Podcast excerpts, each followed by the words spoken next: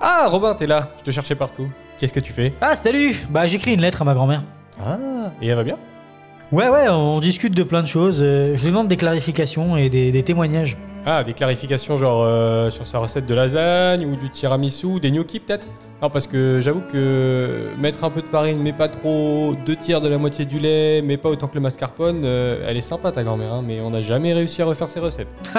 Non, t'es con. Non, non, depuis que j'ai vu ce film, là, j'ai plein de questions à lui poser. Tu sais, comment c'était Comment elle l'a vécu Comment ses parents l'ont vécu La séparation après les guerres, pour le travail Puis comment elle fait pour élever quatre enfants seuls dans un pays où elle parle pas la langue Je pense que j'ai toujours entendu les histoires, mais je les ai jamais vraiment comprises. Ah ouais Non, ouais, c'est clair qu'avec une vie comme ça, on peut pardonner les recettes un peu floues. Ah, tiens, en parlant de recettes, je t'ai refait du tiramisu, ça va nous mettre du baume au cœur. Enculé Oh, Vous êtes bien dans 12 FPS et aujourd'hui on vous parle de Interdit aux chiens et aux Italiens. oh grazie, no, là Hé, rapido Ouais, Resmo. T'entends ce rythme endiablé Ça, ça fait danser les races.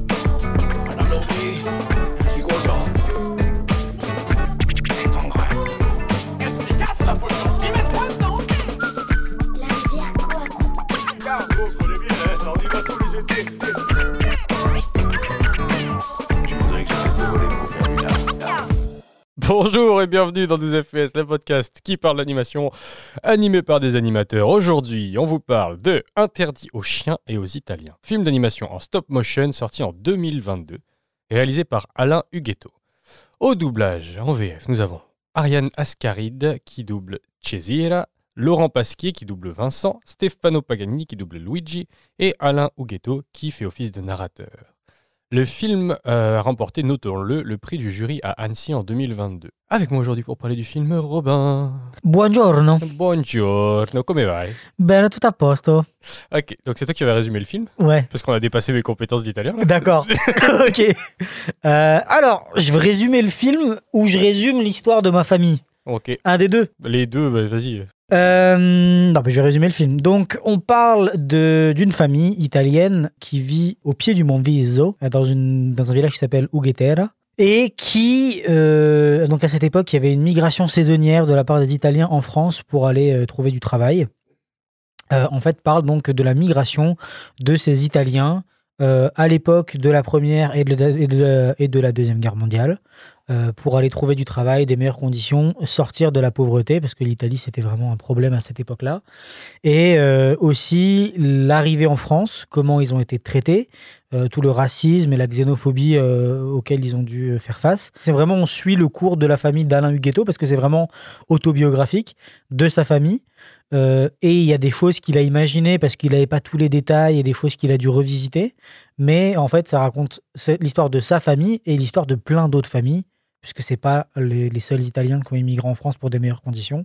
Et euh, donc tous les problèmes auxquels ils ont dû faire face. Et interdit aux chiens et aux Italiens fait référence à la pancarte qui était mise sur les bars ou les endroits publics où ils voulaient pas ni d'Italiens ni de chiens. Donc les Italiens étaient relayés au, rang de, chiens qui malheureusement a été après euh, dérivé avec les juifs, avec les arabes et tout ça dans tout plein de pays. Et le seul truc qui est resté, c'est les chiens, euh, malheureusement. Et euh, du coup, voilà un petit peu l'histoire. C'est très linéaire. hein. C'est vraiment l'histoire d'une famille qui essaye de sortir et qui essaye d'avoir de meilleures situations, de survivre dans une époque qui était complètement différente de la nôtre en fait. Et c'est un, un témoignage de cette époque-là. Merci. Notre avis sur le film, c'est maintenant et tout de suite. Bonjour tout le monde, vous avez aimé le spectacle? Qu'est-ce que t'as pensé du film? Alors, c'est un très beau film, très émouvant. Moi, je suis directement concerné parce que c'est fondamentalement l'histoire d'une partie de ma famille. Euh, les trois générations euh, d'Italiens qui ont immigré en France pour des meilleures conditions, tout ça, c'est... En fait, quand je voyais le film avancer, toutes les étapes par lesquelles ils sont passés, j'avais l'impression que c'était ma grand-mère qui me racontait l'histoire de notre famille, avec forcément d'autres aspects, d'autres d'autres d'autres endroits, d'autres problèmes aussi. Euh, mais les, les, premiers trucs qui sont la pauvreté, le fait qu'on allait chercher du travail en France de meilleures conditions, euh, la, la relation à distance, le fait qu'on retournait au village, ce genre de trucs-là, c'est vraiment euh, tout un truc qui moi m'a personnellement beaucoup touché parce que c'est voilà c'est mon histoire, c'est partie de moi. Donc je dirais que c'est un film encore une fois qui est important. parce que comme je disais, c'est un témoignage de, de cette époque et qui et qui en fait au-delà de ben s'adresser euh, juste aux familles italiennes, ça s'adresse à toutes les familles de migrants qui viennent dans d'autres pays pour des meilleures conditions et qui essayent de s'en sortir et qui doivent affronter le regard des autres, le regard des gens qui sont, euh, qui sont dans leur pays et ainsi de suite. Et voilà, après le, le, le, fait de l'avoir fait en stop motion, encore une fois, ça, on revient à la discussion qu'on avait eue sur euh, Funan, qui permet d'adoucir certaines choses, qui permet de, de, de, de rendre le, tout plus homogène, parce que c'est aussi un sujet qui est, qui est difficile à aborder. Et euh, après, je pense que ça aurait pas dénoté de le faire en, en live action non plus. Mais euh, et le, le fait d'avoir choisi aussi ce style de stop motion là, qui est très différent de ce que fait euh, Laika ou quoi, c'est un, c'est un truc très à l'européenne, on en reparlera après. ça, ça, ça, supporte aussi le, le propos, puisque ben, euh, voilà, Alain Huguetto était vraiment dans, le, dans une démarche de faire ressentir énormément la pauvreté dans laquelle sa famille vivait. Et euh, on, on, y reviendra, les décors, tout ça, la stop motion donne vraiment ce, cette patine-là au film. Et toi, t'en as pensé quoi? Alors, ben, je sais pas trop, justement. Donc, comme tu disais, c'est euh, pour toi un truc très personnel, et comme moi, ça me concerne pas du tout, ben, j'ai pas eu beaucoup d'intérêt pour le film en le regardant. Euh, c'est-à-dire que j'ai trouvé ça intéressant sur certaines euh, idées de mise en scène, visuellement aussi. On avait déjà vu les, les marionnettes à Annecy, on avait pris des photos d'ailleurs. Bah, on, peut les mettre là dans le on montage. les mettra hein. dans le montage, vous pouvez les voir sur notre compte Instagram, elles y sont. Mais au niveau de l'histoire, quand tu dis que la, la, stop motion, ça rend un peu plus homogène, je suis d'accord, mais moi je trouve que justement c'est trop et que ça, euh, ça aplatit un peu trop les, les, contours du truc en fait. J'ai trouvé que le côté euh, xénophobie, le côté justement racisme et tout, on le ressent pas assez dans le film et qu'en fait on le ressent surtout dans le titre et il y a une référence au titre à un moment. Mais euh, à part ça, c'est l'histoire d'une famille qui galère. On voit la pauvreté effectivement dans laquelle ils sont au début, mais ils finissent par s'en sortir. Alors, il se passe plein de trucs affreux, tout le monde meurt. Il y a plein d'enfants qui meurent, mais c'est aussi l'époque où il y avait beaucoup d'enfants, il y a beaucoup d'enfants qui mouraient. Et du coup, j'ai pas senti particulièrement ce, ce côté. Comme tu disais, ça, aurait pu arriver à n'importe quelle famille de n'importe quel pays, donc ça, oui. Mais au final, tu tu finis le film, tu fais, bah ça va en fait. Enfin, ils s'en sont bien sortis. Oui, ils sont passés par des épreuves vraiment dures. Il euh, y, a, y, a, des scènes qui sont vraiment belles aussi là, quand ils font la guerre là, reviennent, les, les, frères reviennent plus un par un et tout. Mais euh, voilà, quand j'ai fini le film, j'étais un peu sur ma fin en disant, il manque un peu quelque chose. Le film est assez court. Ouais, c'est 1h07, un C'est ça. ça. Ce, qui, ce, qui, est bien, hein, c'est bien. Puis tu sens que c'est quand même une démarche très personnelle du réalisateur. Et du coup, je me suis moins. Ça m'a pas touché. Mais après, j'en ai parlé avec ma compagne qui, elle, a son grand-père euh, maternel qui a vécu la même chose. Donc, euh, l'émigration d'Italie et tout. Puis elle me disait, bah, en fait, qu'elle avait. Elle m'a dit exactement la même chose que toi. Que euh, elle avait l'impression que c'était son grand-père qui lui racontait son histoire. Et donc, je me suis dit, ok, donc il y a un truc quand même commun euh, une espèce d'histoire commune de famille et tout, que moi j'ai pas vécu particulièrement parce que mes grands-parents euh, des deux côtés sont français. Ouais. Et donc s'il y a eu des, des, histoires d'immigration, ce qui est possible, c'est ça remonte à bien trop longtemps pour que j'ai des témoignages euh, oraux de ça. Cela dit, le film était quand même cool à voir parce que la musique et le son sont extrêmement bons, je trouve. Il y a une attention portée aux détails, notamment sur le son que je trouve cool. La mise en scène, il y a vraiment des, des... le fait d'intégrer. D'habitude, j'aime pas les films avec trop de narration. Euh, mais là, ça, ça match très bien. C'est plus un dialogue. Hein. Ouais, c'est ça. Parce que c'est un dialogue et euh, parce que je vais en reparler dans mon coup de génie. Il y a, euh, il y a vraiment une, un, comment, un parti pris très fort avec ça, d'intégrer le narrateur dans l'histoire, mais même dans l'animation, dans le visuel, on voit les mains. Du ouais, narrateur. ça j'ai pas du tout adhéré, tu vois. Ah ouais, mais moi j'ai trouvé que c'était une super idée. Pas toujours très bien amené, puis tu sens que c'est un tout petit budget. Hein. Ouais, ouais. C'est son premier film, je pense. Il y a, y a, des bonnes idées comme ça. Euh, au niveau image, euh, les marionnettes, je les trouve cool. Les décors intérieurs, je les trouve cool. Euh, tout ce qui est texture un peu, c'est vraiment cool. Les décors extérieurs, j'étais moins convaincu. Il y a beaucoup de trucs qui sont très, très uniformes, très... tu sais, il n'y a, pas- y a pas vraiment d'identité. Non, c'est pas mal de décors extérieurs dans, les, dans certains fonds. Il y a aussi des choix que je trouve dommages. Peut-être que c'est des histoires de budget, mais genre d'avoir fait le feu en VFX par-dessus le truc, par-dessus la stop mo, là où tu aurais pu trouver une petite idée avec du papier. On va revenir sur la condition de production parce que ça. ça... Donc oui, j'imagine qu'il y, a- il y a vraiment pas mal de trucs là-dessus. Mais voilà, donc pas autant concerné. Donc je pense que c'est un film aussi qui s'adresse à un public assez restreint. Mais c'est hyper sincère dans la démarche et ça, j'avais, j'ai quand même apprécié. Je sais pas à quel point c'est restreint, à quel point t'arrives. Je... Ouais, je comprends que t'as pas vécu l'histoire, mais moi je l'ai pas vécu. Mm. Tout ce que j'ai vécu, c'est ce que mes grands-parents et mes parents et mon arrière-grands-parents ouais. m'ont Non, je veux dire, raconté. j'ai, voilà, j'ai pas vécu ce- Mm. cette transmission familiale. Ouais, je comprends, mais après, je vois très bien. Je veux dire, euh, si on reprend par exemple ce qui s'est passé avec euh, Funan, je n'ai pas vécu ce qui se passe, mais j'arrive très bien à me mettre à la place des horreurs de ce qu'ils ont vécu. Ouais, ouais. Mais je trouve que c'est plus fort dans Funan. euh, là où, c'est ce que je disais. je- En fait, ce qu'ils ont vécu, oui, tu. J'ai l'impression de l'avoir. Je sais pas si c'est une question de l'avoir déjà vu dans d'autres films ou si c'est pas assez fort pour quelqu'un qui l'a qui a, qui a pas ce, Ouais, après, je pense. cet historique-là, en fait. Ouais, je pense que oui, c'est c'est dans le nom, le, le titre du film implique euh, que oui, il voulait parler de la xénophobie et je suis d'accord que c'est peut-être pas assez fort dans le film. Mais peut-être parce que euh, ben, il y a quand même des trucs un- super violents, genre les premiers mots de français que mes enfants ont appris, c'est Oui, oui, fils de ça. pute de macaroni. Bon, et je pense que ouais, il a sûrement coupé des passages un peu trop violents de ça, parce que en fait, c'est déjà assez horrible. Enfin, il y a déjà, c'est tellement dense. Les guerres, euh, les, les frères qui partent, les enfants qui, qui partent, enfin qui meurent. Enfin, ce que je veux dire, il y a, il y a beaucoup de trucs où, ouais, je, je, il y a je un côté comprends. aussi où ils acceptent leur, leur sort.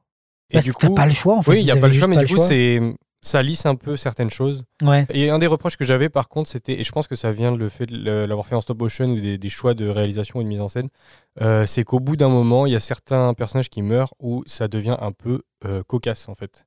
Genre, il y a des gens qui sont écrasés par des trucs, Ah ouais. des choses comme ça, et en fait, c'était pas vraiment. Il y, en a où c'est vraiment tragique, euh, notamment quand ouais, les frères reviennent de la guerre, à chaque fois il en manque un. Ça, c'est vraiment dur. Je trouve que c'est très bien mis en scène, mais il y a des moments où c'est presque un peu comique, la mort Ouais. de certains personnages, et j'étais là, je sais pas si c'est le but ou si c'est juste un peu mal mis en scène ou ridiculisé par Ouais, le côté animation. surprenante, c'est inattendu. Et d'un coup, tu fais Ah, ah, ah, d'accord, ok. Ouais, il est c'est ça, mais au bout d'un moment, il y a un truc que j'ai noté, mais en fait, ils meurent tous. Genre. Oui. Et du coup, ouais, c'est un peu bon, ok. Bah, ouais, après, dans la démarche de, de Alain Huguetto, d'après les interviews que j'ai vues, pour lui, c'était plus une, euh, une enquête, en fait. Ouais. Une enquête et surtout essayer de comprendre comment tu vivais à l'époque-là, comment t'affronter ces trucs-là. À l'époque, enfin, c'était les guerres, c'était les épidémies, et comment t'affronter tout ça sans aucun des moyens qu'on a maintenant. Mhm. Et surtout, de ce qu'il lui disait dans une interview que j'ai trouvé intéressant, triste mais intéressant, c'est qu'il disait que c'est sûrement ce qui va nous arriver dans les prochaines années. Les guerres et les épidémies. Et que du coup, en fait, expliquer et rappeler aux gens que des gens avant l'ont vécu, s'en sont sortis, ont fait une famille et ont vécu une période prospère, ça existe et c'est des cycles et que potentiellement on va être amené à revivre la même chose et que ce film-là est un témoignage de l'existence de ça quoi. Ouais, c'est vrai. Ok, j'avais pas vu cette interview, c'est intéressant. Mais ça c'était intéressant ouais, de son point de vue en tout cas. On passe au Coup de génie. C'est brillant, brillant, brillant Des génies le coup de génie. Et alors, je vais vous parler du tout début du film. Donc, euh, ça commence par euh, la narration du, du, réalisateur, tout simplement. Puis qui explique l'histoire de sa famille, qui commence à, parler de Uguetera, le village euh, à l'ombre du mont Viso, où il n'y a pas grand-chose et tout le monde a le même nom. Et en fait, il dit qu'il y est retourné et qu'il a ramené des choses de là-bas. Et c'est avec ces choses-là euh, qu'il commence à faire son film. Et en fait, on le voit fabriquer les décors en carton.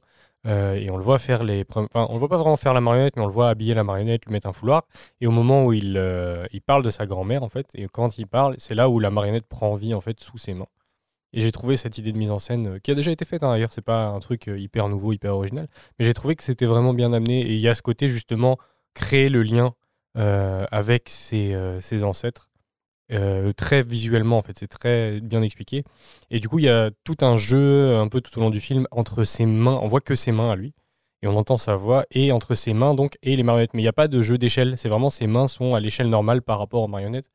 Et donc ça, marche très bien. Donc par exemple, il lui file une petite tasse de café, mais c'est une micro tasse de café qui, il la prend, il la boit hors champ et tout. Puis la seule réaction qu'on voit, c'est sa main qui se pose, genre ah putain, il est fort ton café et tout. J'ai trouvé que c'était vraiment bien aimé. C'est un truc qui m'a marqué euh, le plus, je dirais, dans le film. Il y avait plusieurs moments, mais j'ai choisi celui-là parce que pour moi, c'est vraiment cette idée de mise en scène qui se poursuit dans le film que j'ai Bah ça, ça fait écho. intéressante. Ça, ça fait écho à sa, à sa recherche pour le film. Ok. Où en fait, euh, pour le film, il a été demandé à tous les cousins, les frères, les oncles, les tantes qui étaient encore là, ce qui se rappelait de ça, ce qui se rappelait de ce moment-là, ce qui se rappelait de ce qui était raconté dans la famille. C'était une enquête. Ouais. Et donc, en fait, la Cesira, c'est la, c'est la seule grand-mère qu'il a connue, Mhm. avec qui il a grandi, il le dit hein, dans l'extrait. Et en fait, il, il lui pose des questions. Comment c'était à cette époque? Comment on vivait? Et elle lui raconte que la terre, c'était. euh, on, on dépensait tout pour un lopin de terre, parce que la terre, c'était tout. Et que c'est la misère, c'était partout et tout ça. Et là, tu disais euh, où tout le monde s'appelait pareil. Il est retourné dans le village. Ouais. Il y a aussi un petit documentaire euh, de, de ça où on le voit retourner sur le village. Alors, le village, c'est rigolo, c'est vraiment sur la crête d'une montagne, c'est une ligne. Ouais. avec une, cinquante, une cinquantaine de baraques en ruine qui restent là et un cimetière. Et dans le cimetière, c'est que des euh, euh, le nom de famille. Et ce village, moi, quand je l'ai vu filmer, j'ai fait, on dirait le village euh, Ouais. dans lequel ma, ma c'est euh. c'est assez fou parce que le, tout le long du film, tu vois la, la pauvreté et le- l'isolement dans lequel ils sont. C'est c'est très bien retranscrit. Et euh, du coup, le, le fait de l'avoir fait en stop motion avec très peu de décors, et, en fait, ils ont peu de choses, Ouais. ça marche très très bien. Bon, après, il y a, d'autres séquences que j'ai bien aimées, mais celle-là, c'était celle dont je voulais parler. On reparlera peut-être des autres après. Bah oui, je parler de la mienne après. avec les fascistes et les, euh, et les nazis, là, c'est c'est des séquences qui sont bien aussi. Mais ouais. celle-là, euh, l'idée de mise en scène est intéressante en tout cas. J'aurais bien aimé connaître mon grand-père, Luigi. Mais ma grand-mère Césire, elle, je l'ai connue. Je me souviens de cette dame tout en noir que j'appelais Mémé. En parcourant les endroits où elle a vécu, j'ai réalisé tout à coup qu'avant de s'appeler Mémé, ma grand-mère était Césire, qu'elle avait été jeune et belle, qu'on l'avait désirée et qu'on l'avait aimée. Quel beau foulard. À Auguerre, ils m'ont dit que c'était les habits de travail que les femmes piémontaises portaient pour aller travailler. Ah, tu es allé à. Il ne reste plus rien d'eux, hein. Je t'ai rapporté tout ce que j'ai trouvé.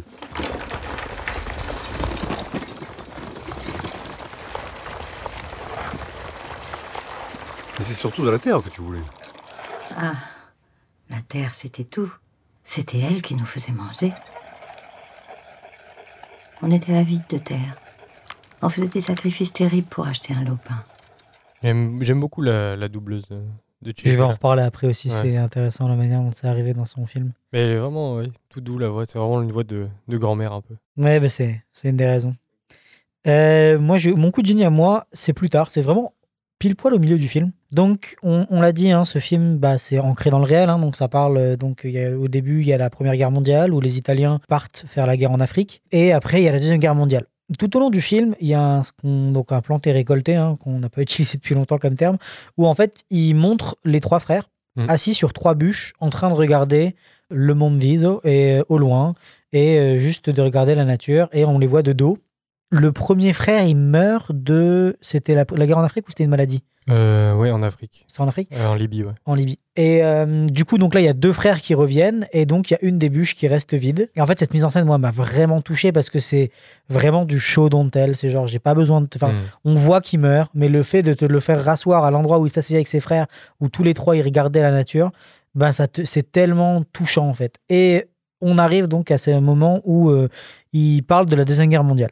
Et la deuxième guerre mondiale, il y a eu deux points de vue. Donc il y a eu le point de vue de son frère euh, qui en fait mentait à sa femme pour lui dire que tout allait bien, que euh, la- euh, l'armée italienne c'était super, qu'on gagnait, tout ça. Et à côté, tu avais les lettres que Luigi envoyait à Cesira qui racontaient la vérité, qui racontaient donc ex- exactement ce qui se passait et à quel point c'est des conditions horribles dans les tranchées. Et on a le retour après la Deuxième Guerre mondiale où en fait un de ses frères s'est fait tuer par un obus. C'est la première. c'est la, non, c'est la deuxième. Non, quand on a les tranchées, c'est la première. C'est la première, pardon. Ouais. Et du coup, euh, il, revient de, il revient de là, il a pu euh, son frère et il s'assoit au milieu. Et donc en fait, il y avait vraiment un super parallèle au niveau de l'écriture entre un frère qui ment et en fait, juste nous, on entend ce qu'il raconte. Après, on entend la version de Luigi et on voit après des plans de, de eux dans les tranchées en train de, bah, en train de se battre euh, pour un truc qu'ils comprennent pas trop en fait. Pour un truc qu'ils comprennent pas trop, qui les dépasse et auquel ils sont obligés d'aller et que comme ils sont pas trop éduqués, comme ils sont pas trop euh, d'argent et tout, ben c'est juste tu dis, tu fais ce que ton pays te dit de faire. Ouais. À l'époque, hein, c'était comme ça, et tu te retrouves euh, au milieu de d'horreurs et, et que que t'étais pas censé voir dans ta vie, et, et, et c'est ça. Donc je trou- je trouvais ça très beau, très touchant, très triste, et du coup je trouve que c'est vraiment un des une des meilleures mises en scène du film Ouais. à ce niveau-là, quoi. Il y a le, le côté aussi, comme tu disais, ils comprennent pas pourquoi ils y sont, et puis c'est vraiment nous non plus. On comprend pas en tant que spectateur parce qu'à un moment ils sont au village et de l'autre ils sont, on leur dit ils repartent à la guerre. On leur donne pas de questions, de, Ah oui, tu sais, il y a, il y a aucune raison pour pour eux et même, tu sais, il y a, y a tout le côté politique, euh, etc. est complètement enlevé de l'équation. ouais, ouais. C'est juste vraiment des allez-y et ils y vont. Et c'est un peu de la même façon où ils se posent pas de questions quand ils doivent aller travailler dans des. Quand ils font le tunnel, là, c'est super dangereux, mais ils se posent pas de questions parce qu'il faut y aller et il faut y aller, point. Mais parce que personne, il n'y avait pas de droit du travail, il Ouais, n'y avait ça. rien. Quoi. C'était, on te demandait de le faire, tu étais immigrant, on te payait pas cher. Ils le disent, hein, Ouais. les, les Italiens, ils avaient aucune honte, ils avaient aucune euh, une humilité propre. euh, Ils Ouais. leur faisaient faire toutes les merdes qu'ils pouvaient faire. Ouais, et parce puis- qu'ils n'avaient pas le choix. ouais. Parce qu'ils n'avaient pas le choix, en fait. Et c'était très- c'était euh, extrêmement compliqué et, et triste. Césira. Dans les tranchées, on n'a même plus faim tellement on souffre et tellement on a peur. On monte à l'assaut comme des chèvres qui vont manger du sel. Les hommes sautent les tranchées en récitant le chapelet. Ils meurent comme des mouches. Nous sommes comme des taupes. On nous a jetés en enfer.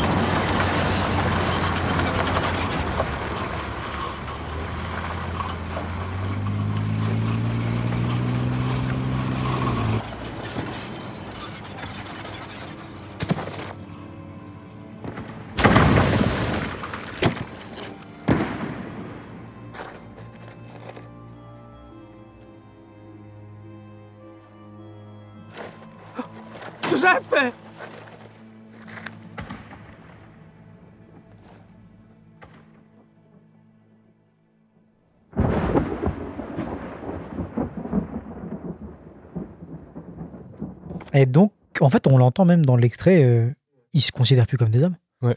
C'est que des comparaisons à des animaux, des taupes, des mouches, des. Ils, sont, ils ont oublié qu'ils étaient humains et ils doivent juste faire un, un dur labeur. Enfin, c'est même pas un labeur, hein, Ouais. c'est une, une horreur. hein. Mais il n'y a même pas de, de- vraiment de deuil. euh, Tu sais, juste, il quand son frère meurt, il, il s'exclame son nom, puis quand il voit que il peut plus rien faire, euh, il accepte le. Mais ça, le et tout ce qu'il ramène au village, c'est sa guitare Exact. ouais. qu'il dépose sur la bûche sur laquelle il avait l'habitude de s'asseoir. Mm. Ouais, je- voilà. c'est- Non, il y a plein de moments super, euh, super durs là, quand il y a les fascistes aussi qui arrivent dans le village, où tu te dis, euh, bah, ils vont quand même être épargnés là, vu comment ils sont isolés, mais pas du tout. Non.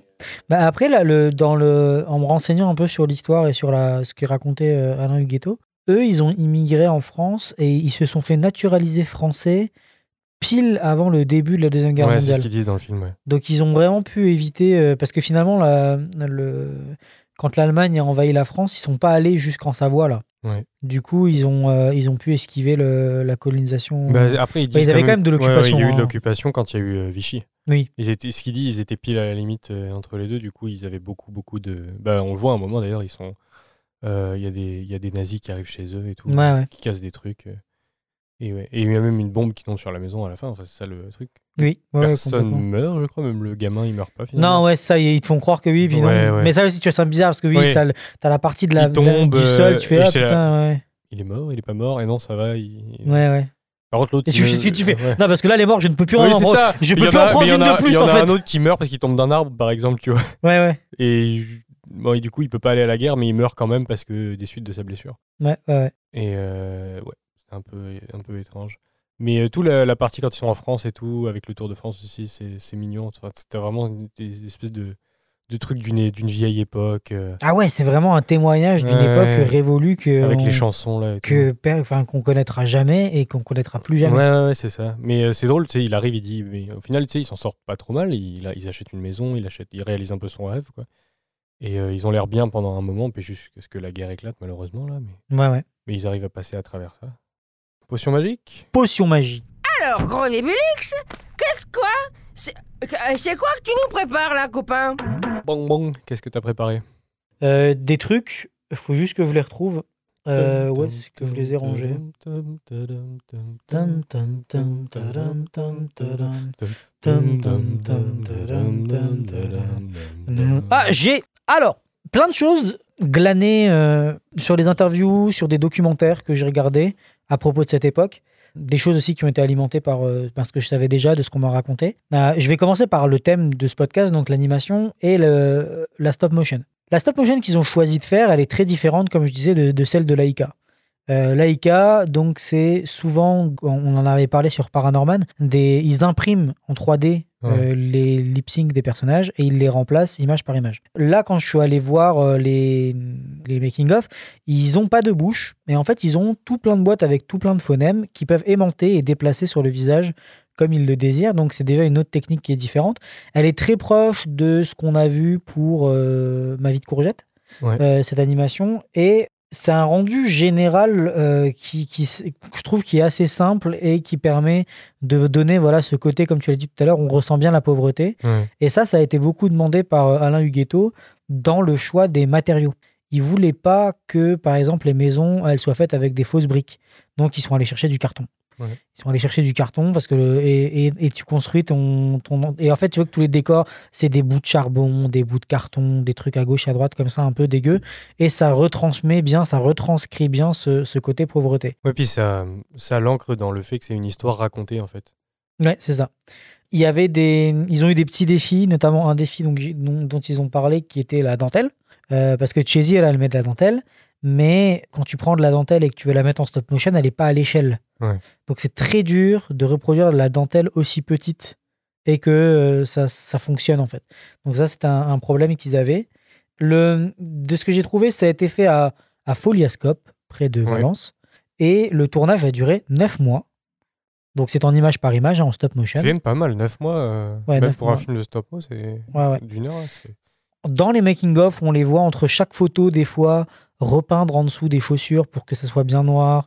Vraiment, tu voyais que même la technologie qu'ils avaient, c'était un peu euh, de briques et de broc pour essayer que ça, aille, euh, ça donne le mieux possible. Et à ton avis, il y avait combien de plateaux de tournage simultanés? Parce qu'en stop motion, en fait, nous, par exemple, quand on anime un plan, bah, c'est facile. Un plan, tu le dupliques en virtuel sur un serveur. Chacun peut ouvrir l'environnement, chacun peut ouvrir les personnages 4 millions de fois si tu le veux et tu as Ouais. 4 millions d'animateurs. En stop motion, ça fonctionne par des plateaux qui sont euh, séparés par différents types d'éclairage. Et donc, il y a des gars qui reproduisent les marionnettes à l'identique en vrai. Mais ils mettent pas 20 fois le même décor. Non. Euh, Combien il y a de plateaux de tournage? 2 8. 8 Et C'est euh, pas beaucoup. hein. à ton avis, c'était combien euh, l'équipe d'animateurs du tournage? En max Le nombre de personnes qui ont animé sur ce film 8 19. 19 Ça pique. hein. Ah ouais. Pour un ordre d'idée, Bah, quand coup, on le 9 anime. mois, oui, c'est. c'est- Oui. Quand on anime, nous, sur un film en image de synthèse, on est quoi Une équipe de 60, 70 grand max? 70, c'est une bonne grosse C'est une équipe. bonne déjà. grosse équipe déjà, ouais. Ouais, donc, moi, je dirais euh, entre 40 et, et 80 pour les plus grosses. C'est ça. Et c'est 4 ans de préparation, le film. C'est 4 ans, quatre ans euh, d'écriture, de storyboard. Et en fait, le, le- le truc aussi où, avec la stop motion, tu as moins la possibilité d'avoir d'itération. Donc, tu as moins la possibilité de faire des erreurs. Donc, quand tu pars sur un plan, tu sais ce que tu veux, tu sais ce que tu as besoin. Mhm. Donc ces quatre ans de préparation sont, euh, sont vraiment ouais. nécessaires. Quoi. Après, moi, je vous recommande aussi d'aller voir toutes les interviews de, de Alain Huguetto qui parle de, de ce film. Parce que ben, tu vois qu'il a été enquêté dans sa famille. Il a retrouvé des, des enregistrements sur l'INA de personnes qui vivaient dans le village, en fait, où, euh, où ses grands-parents venaient. Et en fait, c'est ça. Il a dit, c'était vraiment, ça ne parle que de pauvreté, qu'ils n'ont pas d'argent, qu'ils ont du mal à trouver euh, comment manger. Interdit aux chiens aux Italiens, est-ce que tu sais, euh, entre guillemets, de, de quand vient cet écriteau? Et de où? Ah, Non, pas du tout. donc il y a eu des recherches qui ont été faites pour savoir d'où ça vient. Le tout premier panneau qui a indiqué ce- ceci, c'était en Belgique. Après, ça a été en Suisse et en Savoie. Et après cela, comme je disais, ben, ça a été euh, décliné avec les Juifs, euh, les Arabes, euh, bref, euh, comme j'ai dit, tout le monde y est passé. Et Alain, Alain Huguetto dit il n'y a que les chiens qui sont restés. Euh, la voix de Chesira, donc c'est Ariane Ascaride, on en a parlé. Et en fait, c'est en parlant de son enfance à la radio que Alain Huguetto s'est dit Ah, mais attends, elle a le même vécu, elle saura donner le corps de voix que j'ai besoin parce que elle comprend ce que c'est, elle comprend. Elle Ouais. Et sauf que elle, elle a vraiment été rabrouée par son père où, où c'était vraiment te fais pas remarquer, parle pas italien, tu parles que français. Donc c'était encore plus violent que ce que les parents de, de Alain ont, vécu. Et donc il l'a contacté et puis euh, elle a directement accepté de, faire le film. Et il a, voilà, dans une interview, il le disait, il fait euh, Ce film est un témoignage de ce, qu'on, de ce que nos grands-parents et parents ont vécu. Ils ont connu des guerres et des épidémies, de la misère, et comme eux, nous risquons de vivre la même chose dans le futur. Pour nous donner du courage, j'ai réalisé ce film. Il a volontairement décidé que les personnages de stop motion aient des grands yeux. Et c'est vrai qu'ils sont vraiment très grands, ils prennent Ouais. beaucoup de place sur le visage, parce que pour lui, c'était vraiment la, la retranscription de à quoi un, un migrant ressemble quand il arrive dans un pays où euh, il s'étonne un peu de tout et il essaie de tout comprendre. Et euh, du coup, il est toujours très, euh, très alerte sur tout ce qui l'entoure. Et donc, c'était vraiment une, une demande. En parlant des décors, on a parlé qu'il avait demandé du, du carton, des, des- vraiment des matériaux pauvres pour faire les décors, mais il a aussi décidé de utiliser des brocolis pour faire les arbres. Oui, c'est vrai. Et Il y, a euh, des, euh, il y a des maisons en, en, en pastèque. il y a des maisons en pastèque, enfin voilà, plein de choses comme ça où vraiment on voit que c'est de la récup. Ouais. Et qu'est-ce que je pense qui a coûté le plus cher là-dedans, c'était le, les marionnettes, en fait, de faire les marionnettes Ouais. et tout ça. Quoi. Les marionnettes, elles sont assez folles, hein, on les a vues en vrai. Ouais. Euh, envie de, on avait envie de les toucher, on n'avait pas le droit, mais euh, elles sont vraiment. Enfin, c'est vraiment de la, de, la, de la bonne qualité. Et puis, la manière dont ils les avaient posées dans le- l'expo, c'est comme elles sont dans le film, en fait. hein. Ouais. Donc, je Bah, pense. c'est les scènes un peu d'intérieur du film, quoi. Ouais, c'est ça. Et quelques scènes d'extérieur, mais ouais. Mais je vais aller revoir les photos maintenant que j'ai vu le film pour voir un peu les, les scènes qu'il y avait. Voilà, mais en gros, c'est un peu, euh, c'est un peu tout ce que j'ai réussi à trouver autour du film. Il n'y a, pas, il y a peu pas eu beaucoup. Il y a ouais. pas eu beaucoup de promos, il n'y a Ouais. pas eu beaucoup de Bah, il est sorti distribution. en festival. Hein. ouais, donc, euh, alors tu vois, il est sorti euh, au festival du film italien à Villerue et ça a été une, apparemment un gros moment. Ouais, ouais. Il, a, il est sorti. Il a, il a été meilleur film d'animation au film européen. Ouais. Aussi. Tu vois, c'est un des rares films d'animation euh, comme ça que ma famille a regardé Ouais, bah et a trouvé ça très. euh, a compris quoi, a trouvé ça super touchant et tout. Puis j'ai fait, ah ouais, d'accord, donc ils vous font un film comme ça pour regarder l'animation. C'est ça. C'est un scandale. non, mais c'est c'est intéressant, comme on disait là, de pourquoi faire l'animation euh, sur ce sujet. Alors, oui, on aurait pu faire du live action, mais il y aurait eu un côté presque un peu trop documentaire. Et là, ouais, le, le côté récit, euh, transmission aussi, euh, passe bien par l'animation, justement. Ouais, ouais, non, non, c'est un, c'est un, un bon, un bon travail. Et je pense que, ouais, 4 ans de préparation, il a pas dû avoir beaucoup de budget. Ouais. Après, il le dit, euh, lui, c'était. Parce qu'il a. Je suis allé voir, il a pas fait d'autres films, il a fait d'autres petits trucs avant, mais pas des gros trucs comme Interdit aux chiens aux Italiens qui a Mhm. vraiment fait parler Bah, de lui. je crois qu'il avait. Enfin, c'est un budget estimé que j'ai trouvé de 5 millions d'euros, qui est rien du tout. Ah, C'est que dalle, ouais. Ouais. Et puis lui, il est à la retraite. hein. Oui, oui. Il l'a dit hein, dans une interview, il fait Moi, je suis à la retraite, j'ai fait ça pour, euh, bah, pour le plaisir Bah et oui. surtout pour, euh, pour laisser une trace de ce qui s'est passé et un truc qui va rester euh, là pendant des années et que les gens pourront venir revoir et comprendre ce qui s'est passé. Il y a vraiment des. Si vous avez l'occasion de vous taper son nom, puis vous allez voir des, des interviews où à un moment il est justement au pied du Mont Viso ou dans les montagnes en Savoie Mhm. et il y a un brouillard qui se lève dans la montagne et il regarde la caméra et il fait euh, comment ils faisaient pour se repérer? Ils n'avaient pas de boussole, ils avaient rien. Comment ils faisaient pour pas se perdre? Ah ouais, j'y et- suis allé au Mont Viso et euh, ouais, c'est pas évident. Mais il y a eu de la neige Ouais. quand j'y suis allé. T'as pas intérêt à quitter le sentier. hein. C'est ça. Et euh, il fait comment tu faisais à l'époque euh, Enfin, t'avais rien, aucun des Ouais. moyens qu'on a maintenant. Il faisait tout et il le faisait en fait. Juste comme tu disais, il le faisait. Il se posait pas la question. C'était bah là on nous dit qu'il faut être là, faut faire ça. Là maintenant faut faire ça. Et il n'y avait pas de d'échappatoire en fait. Juste t'acceptais ce que tu devais faire et t'avançais quoi. Ok, euh, est-ce qu'on a autre chose à ajouter sur ce film? Regardez-le. c'est- Ouais, regardez-le. C'est voir. C'est un, c'est un truc assez unique euh, dans le paysage euh, Ouais. de l'animation française. clairement. ouais. Ouais, ok. On va passer à la conclusion. Conclusion. Ouais. Conclusion.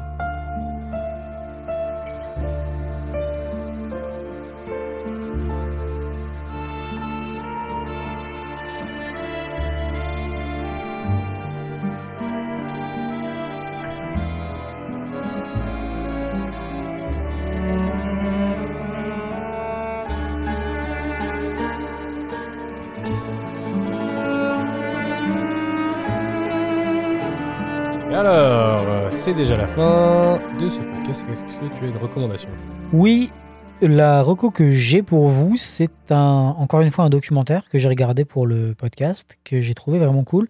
Il est sur le site, le, pas le site, la chaîne YouTube de INA France, qui en fait un documentaire que sur ça, sur les Italiens euh, qui faisaient de la migration saisonnière euh, pour aller travailler, avec des images d'archives où tu les vois en train de marcher dans les des, des kilomètres de neige, euh, habillés avec, euh, ils avaient rien parce qu'en plus ils n'avaient pas des habits très chauds. Et euh, ils avançaient euh, et euh, en train de en train d'expliquer comment ils faisaient pour bâtir les les murs les machins et tout. Enfin c'est c'était vraiment on voit un très beau documentaire. Assez court mais voilà je vous recommande là là-dessus quoi c'est ça.